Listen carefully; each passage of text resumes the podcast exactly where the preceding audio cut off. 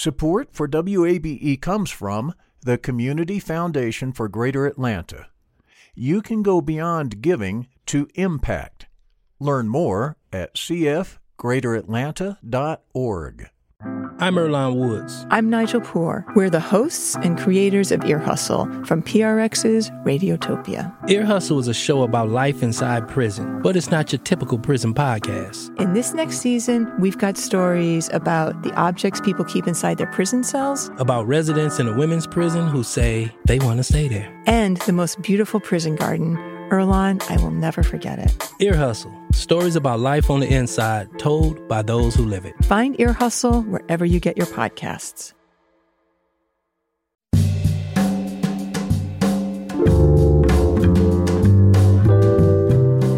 From WABE in Atlanta, this is Closer Look. I'm Rose Scott. Coming up on today's program, the recent indictment of Atlanta based rappers and others allege a criminal enterprise run by street gangs. Now, here's Fulton County District Attorney Fani Willis from last week's press conference. We are proud to bring forth this indictment and hopefully to bring justice to a lot of the community who was victimized through the course you see in this indictment. But more importantly, the most important thing that we are here to do is to keep this community safe. And we believe removing these 28 defendants will keep Fulton County safer. Today, I'll speak with investigative journalist George Chidi, who's been covering Atlanta street gangs and the neighborhoods they operate in. There's a lot here, a lot of backstory, folks, so stay tuned. Plus, we conclude our college graduates profile from Spelman College. Today, it's Alexandra Warner, a health sciences major. She'll share her story of a tragic accident that nearly took her life and how it shaped her career pursuit those conversations coming up. But first, this today is the final day of in person early voting for Tuesday's primaries in Georgia. Nearly 700,000 voters have already cast a ballot. That's about 10% of registered voters in the state, as we hear from WABE's Rahul Bali. A steady stream of voters have been coming in and out of the Briarwood Recreation Center, including Roberta from Brookhaven. I voted early because I'm a nurse and I never know what my schedule is going to be. I won't know if I'm going to be able to get out on time on actual voting day, May 24th. So I came early to be sure that I got to, you know, vote. Other voters have mentioned that it's faster and more convenient to vote early, along with being busy with end of school year events. After today, in person voting will only happen on Tuesday for the Georgia Democratic, Republican, and nonpartisan primaries. Today is also the final day to put an absentee ballot in a drop box. After today, absentee ballots can be taken to a county registrar's office, but only during operating hours until 7 Tuesday night. Rahul Bali, WABE News. So let's stay with the upcoming primaries for a moment. Next Tuesday, as you know, Georgia Republicans will weigh in on who should challenge Democratic Senator Raphael Warnock this November. It's a crowded field, but former University of Georgia football star Herschel Walker has managed to break away from the pack. WABE Sam Gringlas was in Macon and filed this report. Walker's campaign has rarely advertised events to the press. That changed this week with a rally at the Georgia Sports Hall of Fame.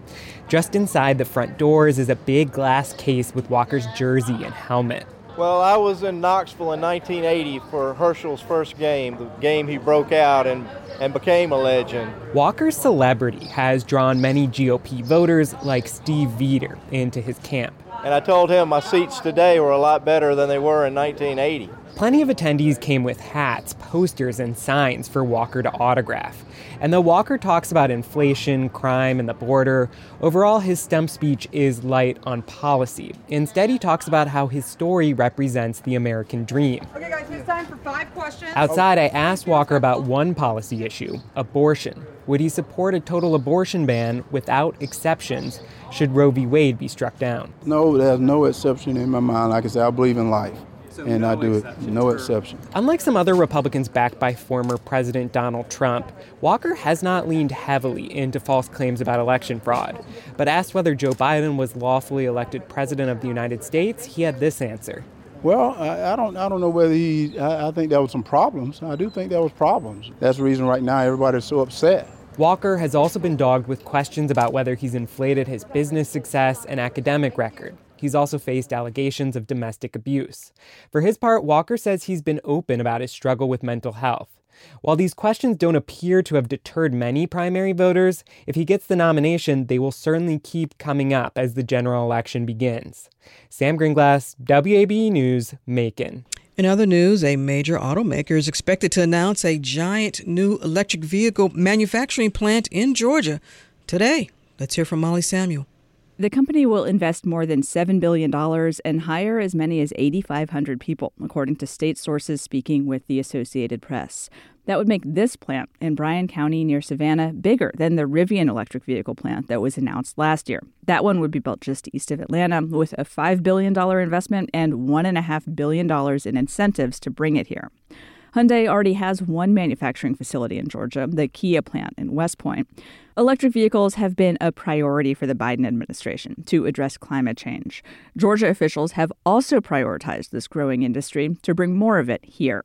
Molly Samuel, WABE News. And finally, it's been a long time since the Atlanta Dream started the WNBA season with five wins and one loss. Well, if the Dream win tonight against the Washington Mystics, that will be the case. Rookie Rhyne Howard leads the league in scoring with 20 points per game. Tip-off is tonight, 7:30 in College Park at the Gateway Center Arena. Don't want to drive? Take MARTA and the free ATL SkyTrain to the arena.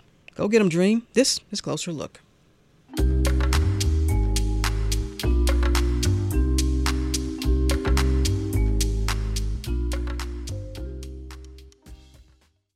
Support for WABE comes from the Community Foundation for Greater Atlanta.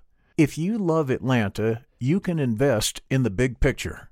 Learn more at CF greateratlanta.org. The field of mental health counseling is growing rapidly, and Richmont Graduate University can equip you with everything you need as a licensed professional counselor while integrating your faith into your clinical practice. Programs are offered in Atlanta, Chattanooga, and online. Apply today at richmont.edu. That's R I C H M O N T dot edu.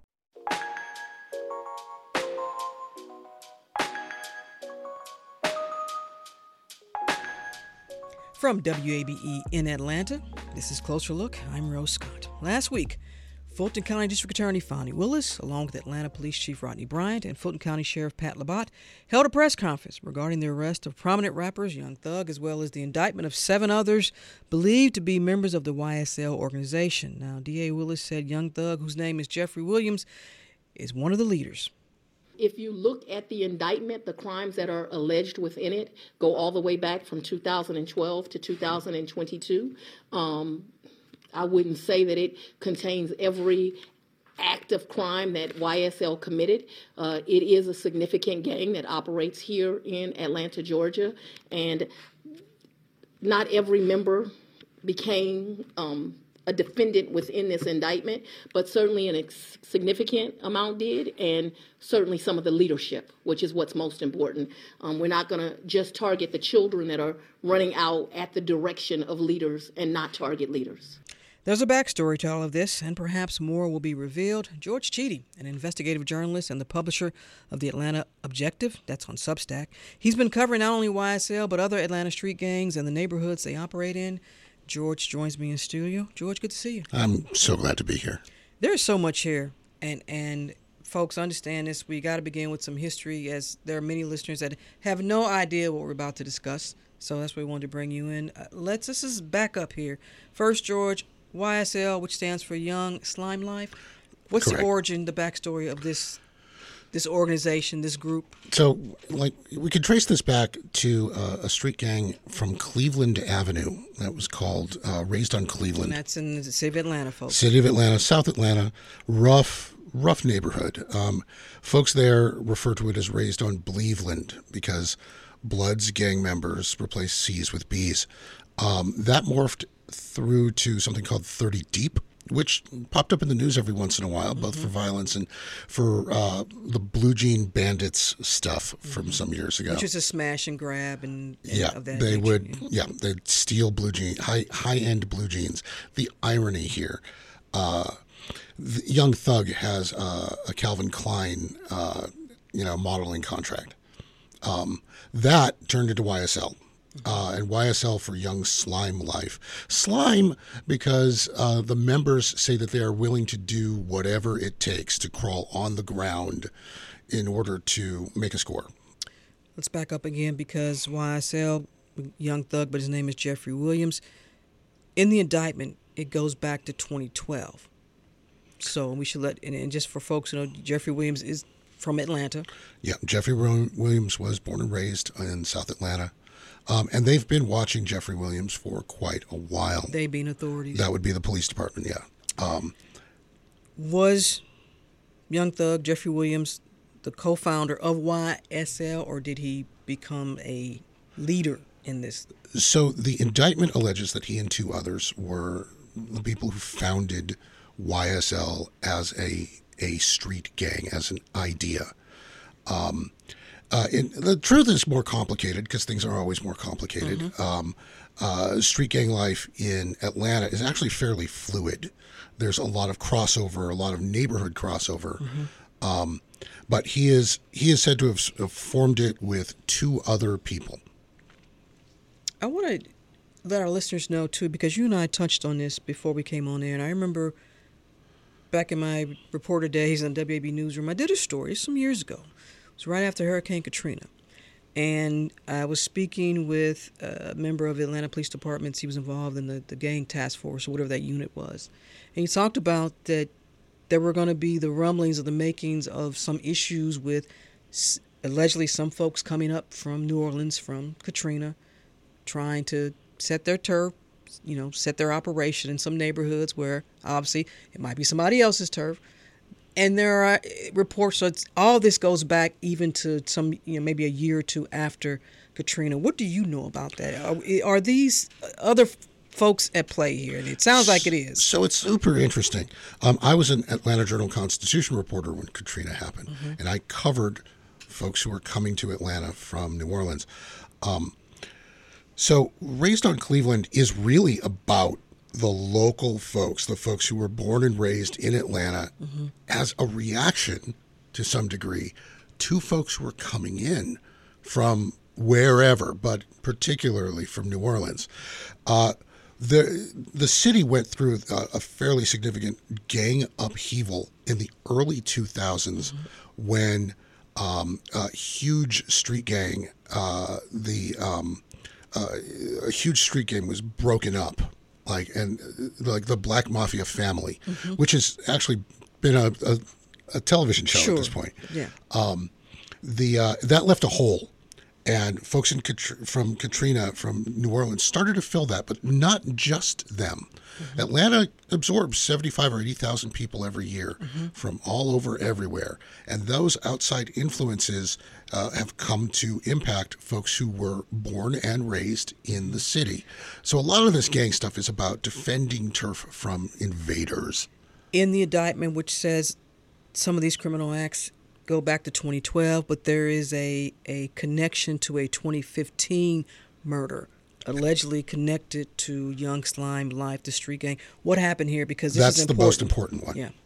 Uh, so we're all talking like there's a huge gang war that's been going on since 2015 that was set off by the murder of um, uh, Donovan Peanut Thomas, uh, mm-hmm. uh, who was uh, identified by the police as an Inglewood Bloods OG original gangster from L.A from LA, but he no, he's an Atlantan. Right. Like he's just tied to the LA crew. Right. But you mentioned Inglewood. I want folks right. to know what we're like, talking yes, about. Inglewood. Remember, right. George, some people listening have no idea what we're I talking about, it. but we got to educate them. I understood.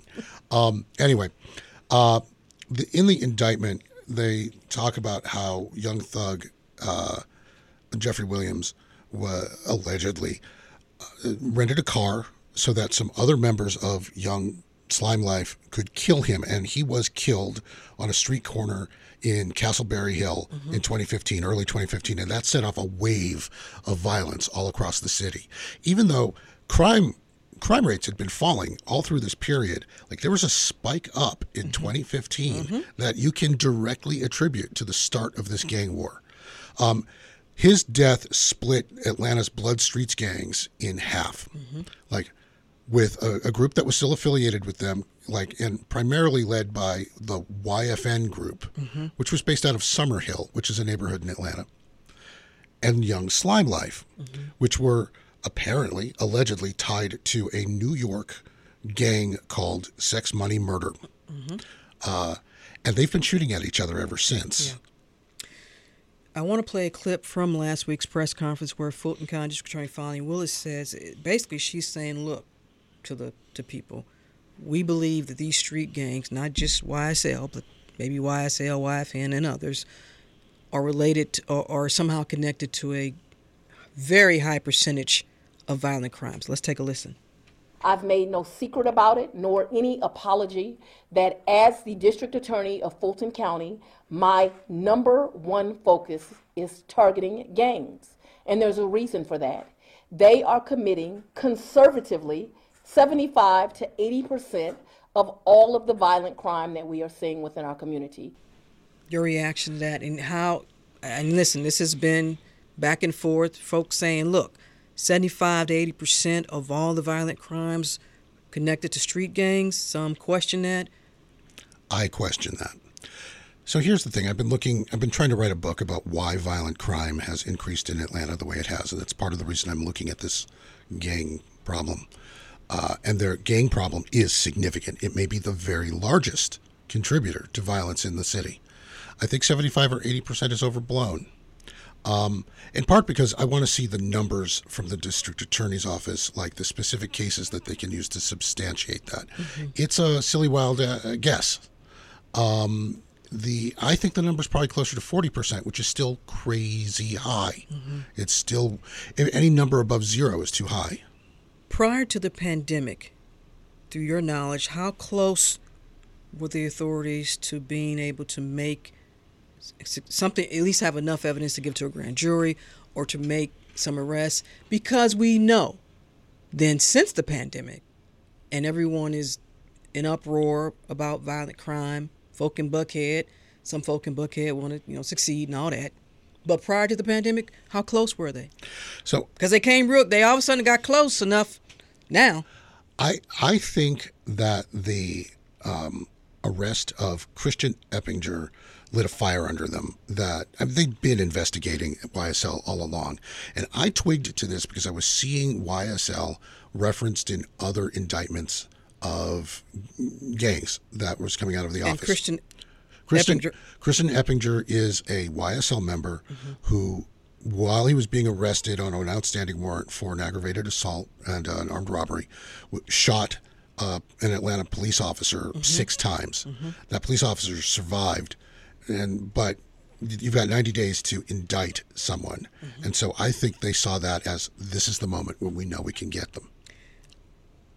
And then tragically, there have been other folks who have been consequences of these turf wars and beefs or whatever, and the young woman who was killed at the bowling alley. So here's the thing: like I had initially tied this bowling alley murder of Lakevia Jackson, who is the mother of uh, one of Jeffrey Williams' children.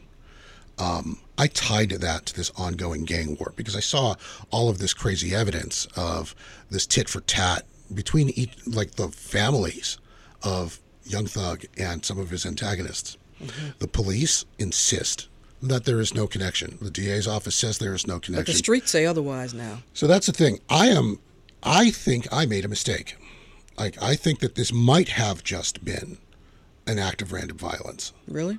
Um, I'm not. I hold out the possibility that I am. I'm wrong there again in the other direction. But I mean, I, I want to apologize. Like I don't.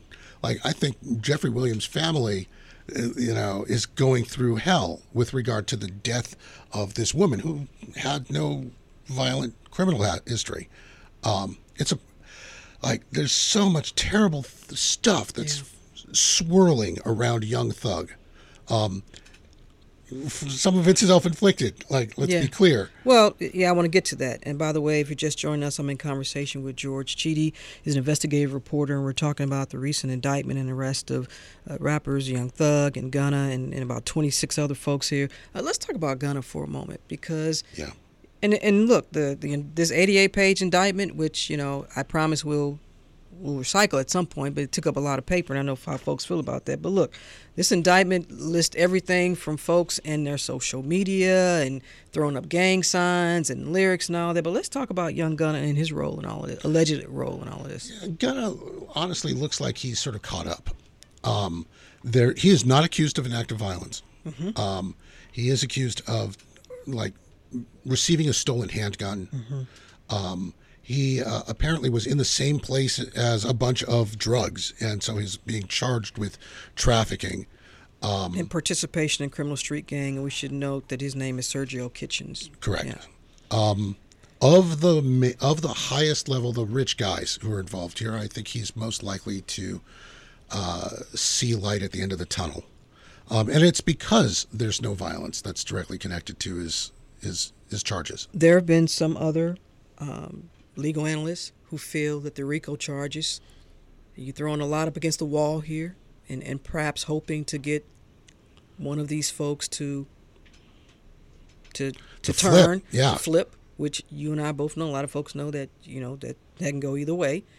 Um, but also, after the indictment and arrest for Thug, there was seven new charges that came from the search of his house or a residence in Buckhead that he was renting. I am blown away by that. Um, because if I saw this, like I am just some guy who's reading indictments, and I saw that they were coming, and I'm telling people they're coming, and Jeffrey Williams' family heard me telling people they were coming. The idea that Jeffrey Williams' lawyer didn't back a wheelbarrow up to his house and pull everything that might be incriminating out before the cops come is just mind blowing. Well, we both know of Brian Steel. I don't know if he gonna personally pull the, wagon up there, but if maybe he's doing his job, he will. If he's the one guy who can walk in the door and go, "Mr. Williams, I am here for your illegal stuff," like and expect and expect him to to be heard. Well, he also there was a hearing in terms of bond, which the judge said no, we, we can't have that. Well, Especially after the uproar over Christian Eppinger almost kind of mm-hmm. sort of not really getting a bond. George, I want to focus on the communities that these gangs operate in. You and I have been around here for a long time, and we could have a whole, and we're going to continue to have a whole nother conversation about how these communities are the way they are to begin with. Number one, where, where the youth have this lure and this attraction and this appeal to the street gangs because there are so many optics around that.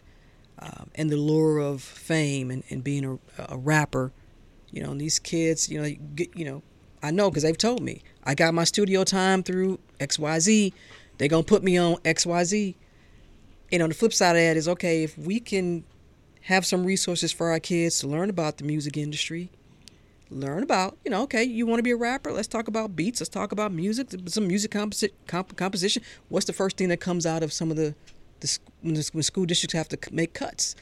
So there are optics around that. But you talk to folks in the community. What's the reaction to this? So uh, the the community's mixed because let's be clear, like the people who are dying in the street are young and black, Yeah. um, and poor, and like the, this community does not want this violence. Like we are not used to it. We're not willing to tolerate it.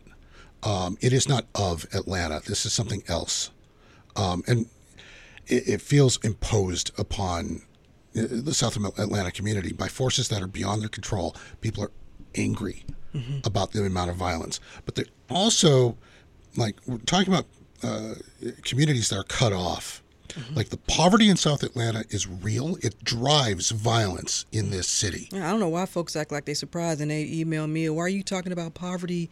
I actually get these emails. Why are you talking about poverty so much? Really? Come on, people. That's Well, what- I don't know where y'all live. Virtually every murder suspect who is arrested in Atlanta is entitled to a defense on the government because they can't afford it. We're not talking about people with money who are committing these acts of violence broadly. Um, and and so the thing is, like these rap groups are people with money, like, and they are to like a large extent staying within their community. Now, I could talk about how Young Thug's got a, you know, a place in Buckhead, and so do some of these other guys. But nonetheless, like they are still of Cleveland Avenue. They haven't abandoned it. As I received a, a message from someone that says, continually disenfranchising people is the root. Thug and YSL are the symptoms. Now, look, I want folks to understand, we're not making excuses. We are giving you circumstances, and we're giving, we're telling you how it is, what Right. the reality is. like I believe that there's a, a really strong public policy argument to be made for being strongly opposed to gangs and do, using whatever tools are at your disposal because of the damage that they are doing to poor black Atlanta. I want to talk about, uh, in this instance, where we're also talking about a community where now, and I've had someone told me this morning, a lot of folks not gonna eat because Young Thug is locked up. And if you don't know what that means, it means that for some folks, you know, how they gonna make it because perhaps someone running with Thug was the breadwinner. Now, again, there are a lot of, a lot of optics around that, but that's the reality of it, of what we're dealing with here. Sure, but there are also some other folks who aren't going to be dead if gangs are taken off the street. Mm-hmm. Um, so, all right, I, and again, I'm a skeptic when I hear people who are in law enforcement make claims about how much crime is associated with any particular anything. Uh, the district attorney Fani Willis uh, claimed that you know the YSL YFN gang war may have been worth 50 dead bodies Mhm. since it started. And my first impulse is to say I'm skeptical of that. But when you start counting seven years forward, that's mm-hmm. maybe seven deaths a year.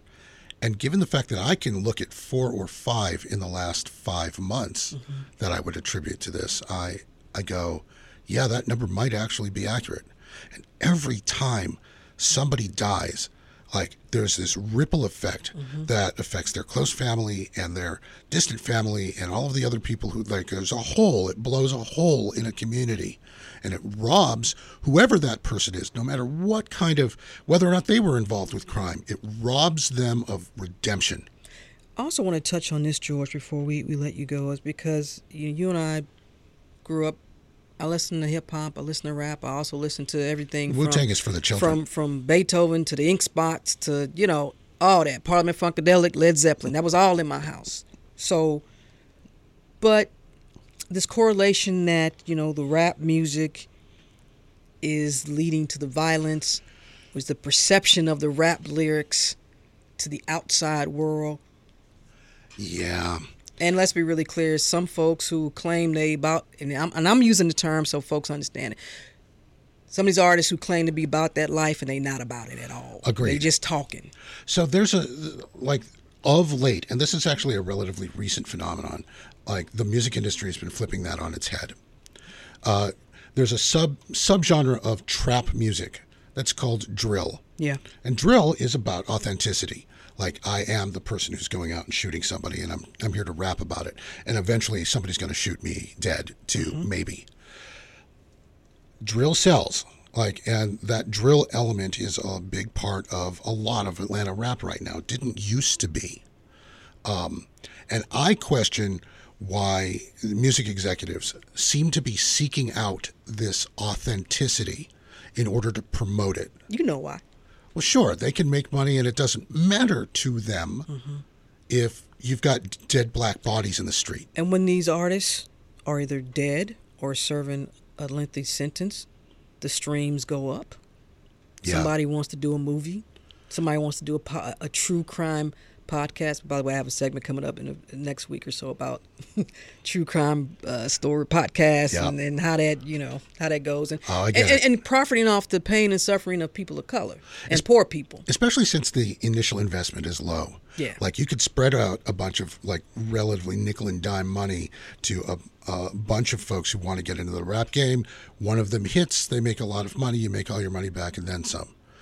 What is the responsibility through your lens, George? Let's let's let's turn this little, or is there? And I have my opinion, but I'll hold it to the OGs of this game uh, of this of this this this genre.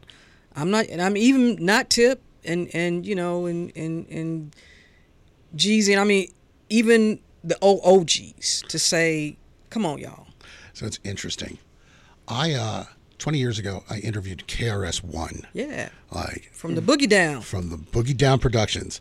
And that's why I like talking to you. I can I can just be. I'll get an email. I didn't know you knew all this stuff, Rose. Well, come on now. KRS One is one of the founders of rap. Like he is as Well, he, old as okay, now now we gonna. Yeah, it I know, no, no, no, no, He-. He's I'm like the that. he's the prince. I mean, there were some guys. There were. and, and sisters Okay, ahead of him. That he's like the prince. I, I completely agree. And but as far as about- the keeping it real and the conscious rap, I Very much so. You know, yeah. So he was telling me, like, once upon a time, like, if you wanted to get into this thing, you had to prove that you were the best rapper in your on, in your apartment building. Right. And then your apartment block, then your city block, and your street. And then you'd get into the clubs. And then maybe a DJ would hear you. And then you would, like, there was a vetting process Mm-hmm. that showed your authenticity and your skill. Mm-hmm. And the way the music industry entered into this, and this was uh, 20 years ago, he was telling me this. And it wasn't really about money. It was just about pride. Like Yeah. this is my neighborhood, my borough. This is what I'm coming for my folks. It wasn't about I'm gonna make a whole million, a, lot of money out of this because they just weren't. Right. Um, the music industry realized that rap was selling, and so they bypassed that whole process to start picking winners based on like a demo tape or a mixtape that somebody heard, and that short circuited all of these neighborhood controls over violence, among other things. Um, they started to see that like their that violence would sell. And th- this was true 20 years ago. Oh yeah. Like, I think we're just seeing the metastasization of all of this. Like, the worse the cancer has grown. And, like, it's hard to get past that. But should then there be an outcry of responsibility from these record labels? And let's be clear too. Now in this day and age of technology, social media, you don't need the big record labels. These cats go and they create their own record label, and they, and as they say, they put folks on, and then, but at the same time too, you have these big media. I mean, if Calvin Klein gave Young Thug a, a modeling deal, Right. And has, has Calvin Klein come out and said anything? Uh, I haven't looked. I, I'm going to look now. Take YSL, which is a music label that is also a gang, apparently. Um, they are distributed through 300 Entertainment, which is owned by Warner Music, mm-hmm. which is owned by a fellow named Len Blavatnik, who's a Russian oligarch who's close to Trump. He gave a million dollars to Trump's inaugural campaign. He helped other oligarchs get past sanctioned stuff. This is the guy at the top. Mm-hmm. And you cannot tell me that this person cares deeply about a 19 year old murder victim on Cleveland Avenue. And people and that's where the education comes in. Folks understanding how all this works. Just like we hear with other artists these rappers some of them don't even own their own masters. And then we got to wait 10 15 years for them to get it's it's a cycle folks. And i you know do your homework educate yourself before you just start tweeting about what's terrible and all that good stuff. That's the only editorial comment i'm allowed to make. Noted. George, man, I appreciate it. George Chidi, investigative reporter, been covering you for a long time, reading your stuff. You you keep you send me emails, and I'm you keep deeply me- grateful for yeah, you. I appreciate it. Like, and Atlanta has a treasure in you. I'm grateful to be here. Appreciate you, George. Come on back. I will.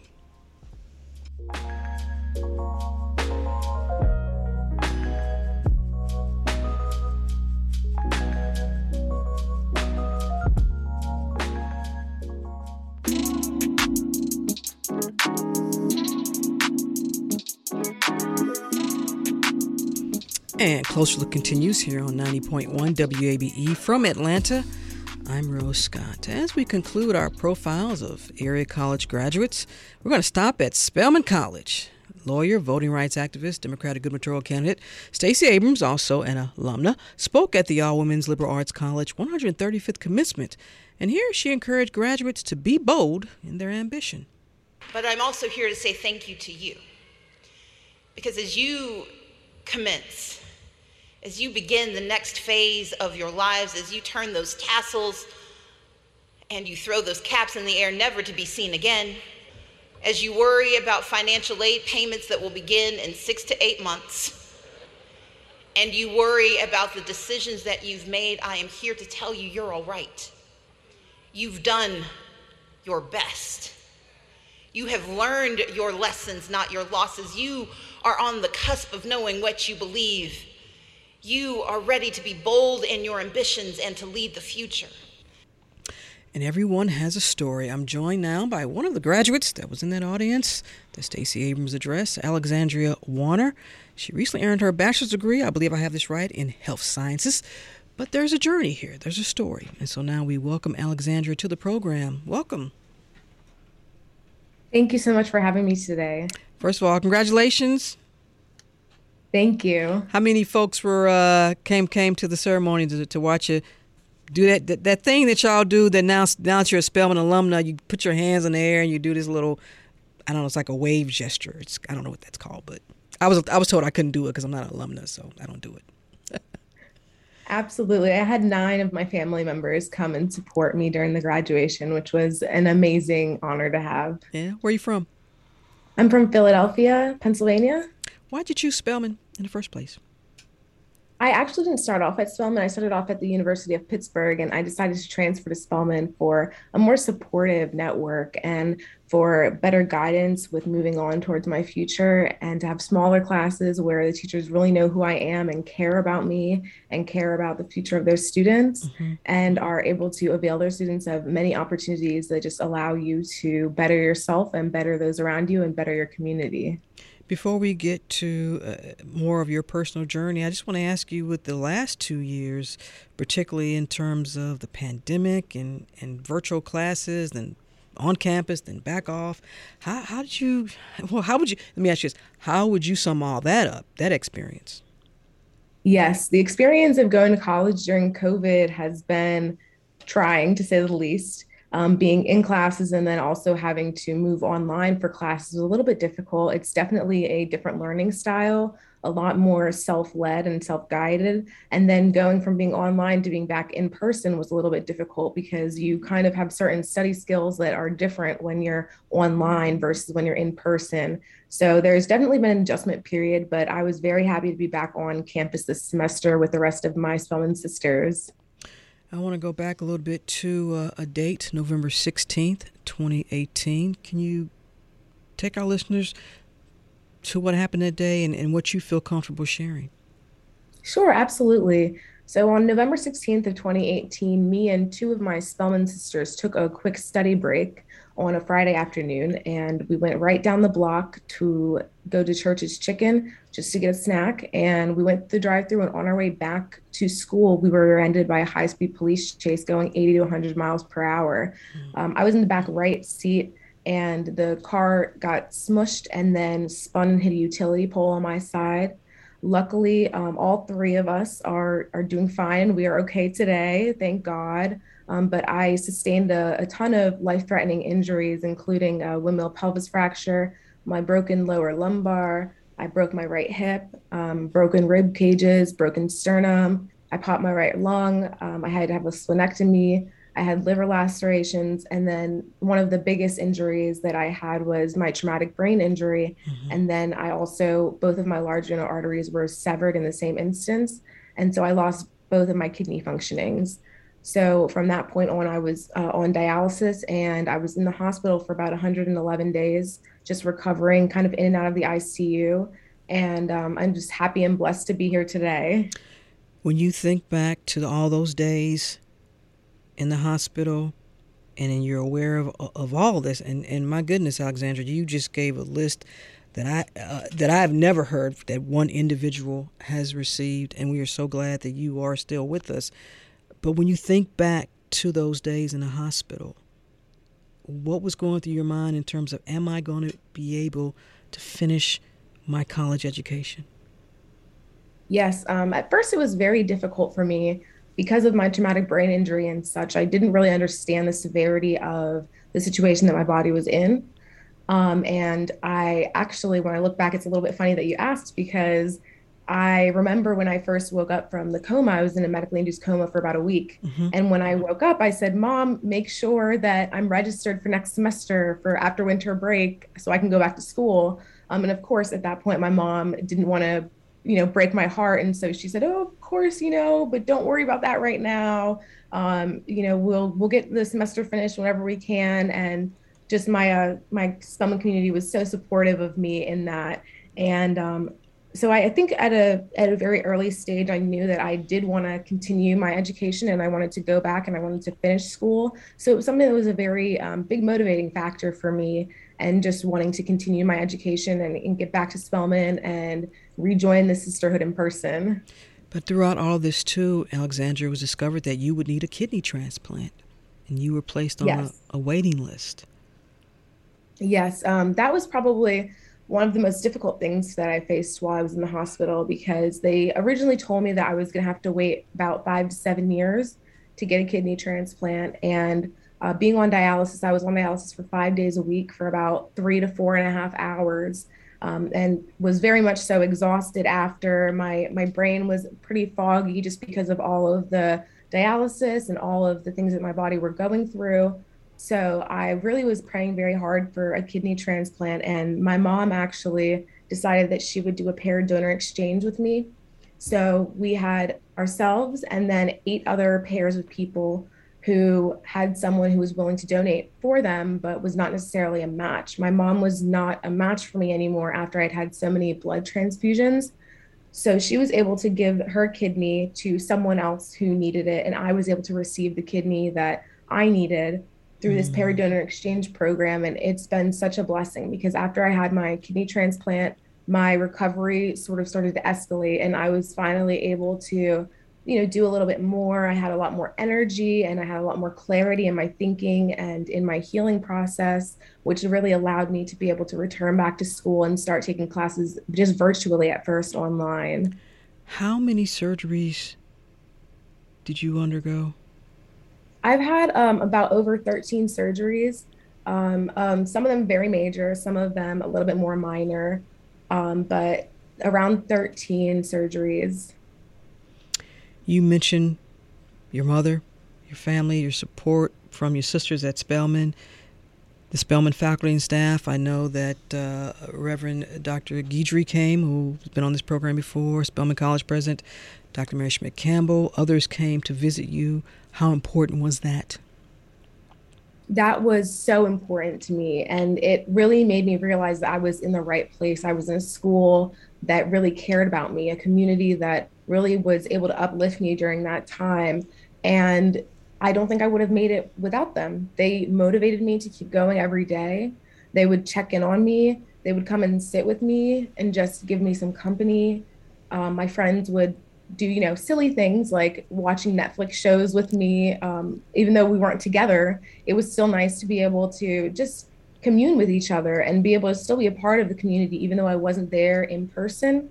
And like you said just from the president to reverend to everybody was able to come and visit me and support me during this time. And it really just reinforced in me that I was in the right space and that Spelman was definitely the community to uplift me and to continue to encourage me to keep growing, to keep pushing, and to keep doing things that um, even you know doctors didn't really expect me to be able to do.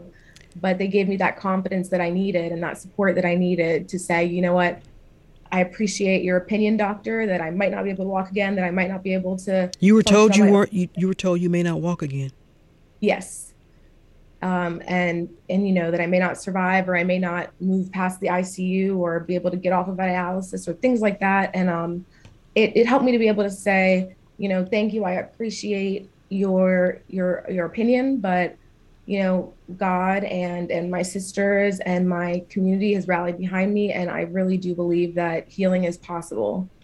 You had to relearn in a in a sense how to walk talk read and write.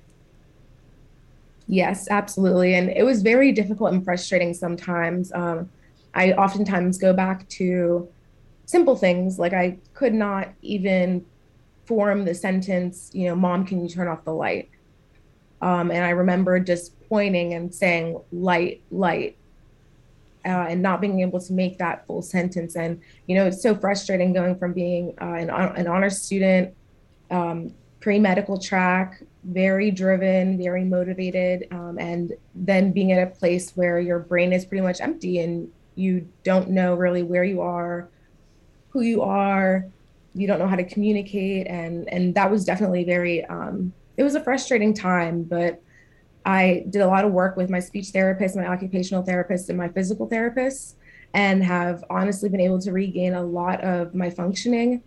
So it's just been such a blessing. And then, Alexandra, you're ready to return to re- to to resume your studies. Then this pandemic happens, and obviously for folks like you, you know, for health reasons too, you have to be concerned about that. How was that process for you because now you've got something else to deal with that you really can't control, which is whether or not you can, you're going to contract this virus. And so you're doing virtual and you remain virtual. Correct? Yes. So I did my first semester back completely virtual. Um, and I took a class the summer before that as well, and it was completely virtual. Um, it was definitely a little bit disconcerting. It was a little bit, um, I would just say, disappointing mm-hmm. um, because I had just had my kidney transplant. And at that point, I thought, you know, I'm going to have my transplant. I'm going to be able to go back to school. This is going to be great. And then the pandemic kind of hit. Um, and my doctors pretty much told me, you know, if you get COVID, you will pass away. Or, you know, at the very least, you may lose your kidney.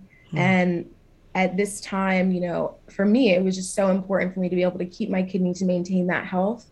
So I did not go back to school in person. And I decided that I was just going to do school online. And actually, that semester, everyone ended up being online after about, I believe it was a month or two of school, and people were sent home.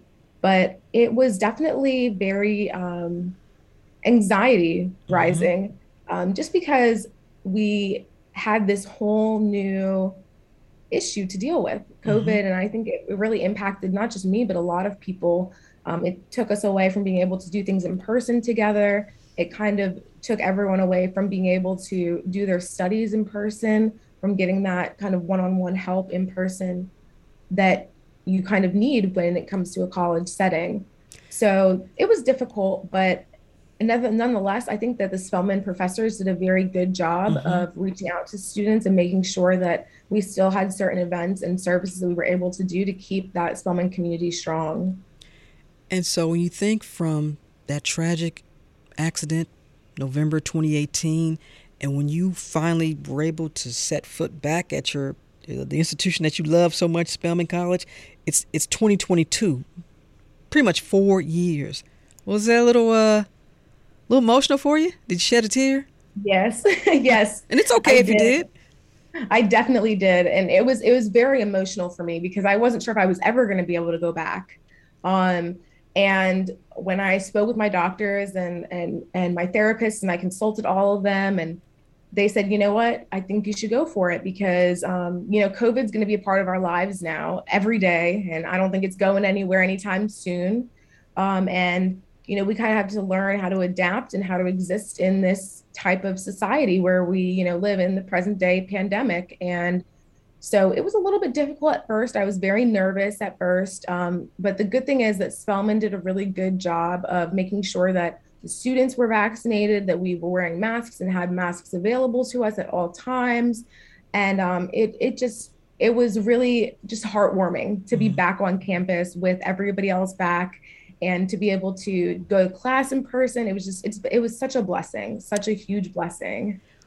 What is next for you? Uh, I know you have uh, some research. You're going to be a researcher, or you've done some work as a researcher. Yes, uh, last summer I actually was able to participate in a kidney medicine research program at the the uh, Harvard, and I completely loved it. I fell in love.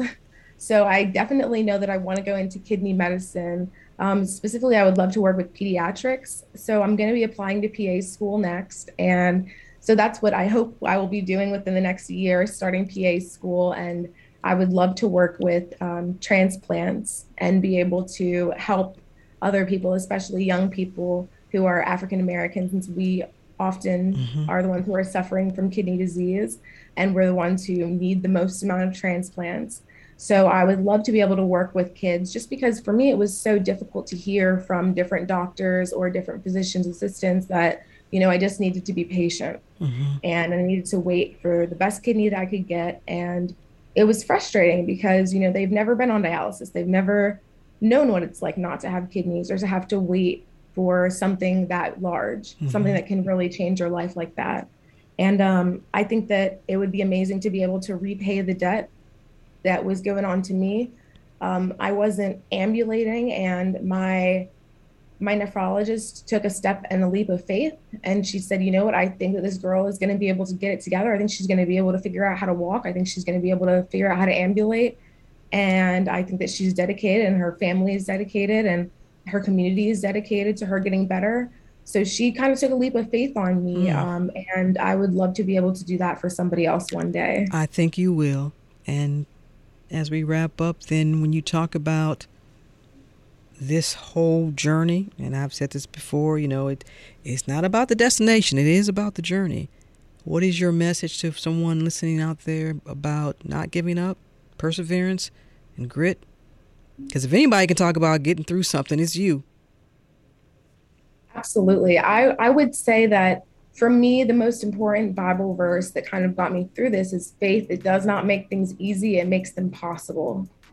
And so I'm not saying it's going to be easy. You're going to have terrible days where you wake up and you're going to be in pain and you're not going to want to, you know, roll over, get yourself dressed or go through that struggle of going up and down the stairs or figuring out how to get your life back.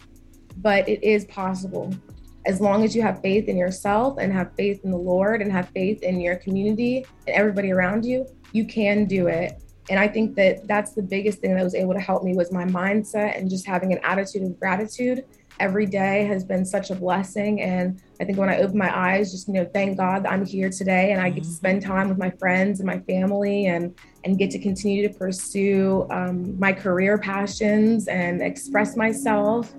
I just encourage everyone to just continue to have that attitude of gratitude and um, really be able to just believe in yourself and believe in, like you said, your grit and your ability to just get up every day and keep going. All right. Alexandra Warner, Spelman Health Science Health Sciences major, class of 2022. Congratulations. Best of luck to you. Keep us posted. We have no doubt that you're going to do all the things you just talked about. Thank you so much. Thank you so much. And I really appreciate you having me on here today. And that's it for this edition of Closer Look. Our producers are Janine Etter, LaShawn Hudson, and Daniel Razel. Our engineer is Kevin Rinker. A reminder to let us know your thoughts on today's program or any other. Just send me an email, rose at wabe.org. And if you missed any of today's show, it's always online at wabe.org slash closer look. And you know, Closer Look weeknights at 7 p.m. as well as in our podcast. So subscribe to Closer Look wherever you like. Once again, congratulations to all the graduates out there. Stay tuned to 90.1 WABE Atlanta. I'm Rose Scott. Hi, it's Terry Gross, the host of Fresh Air. We bring you in depth, long form interviews with actors, directors, musicians, authors, journalists, and more. Listen to our Peabody Award winning Fresh Air podcast from WHYY and NPR. The Gold Dome Scramble podcast is now plugged in, a WABE Politics podcast. New name, same on the ground reporting from us, WABE Politics reporters Sam Gringlas and Rahul Bali. We'll cover local, state, and national politics as we talk to politicians and voters to break down each week's biggest headlines. New episodes drop on Fridays. Listen and subscribe at WABE.org or your favorite podcast platform. WABE.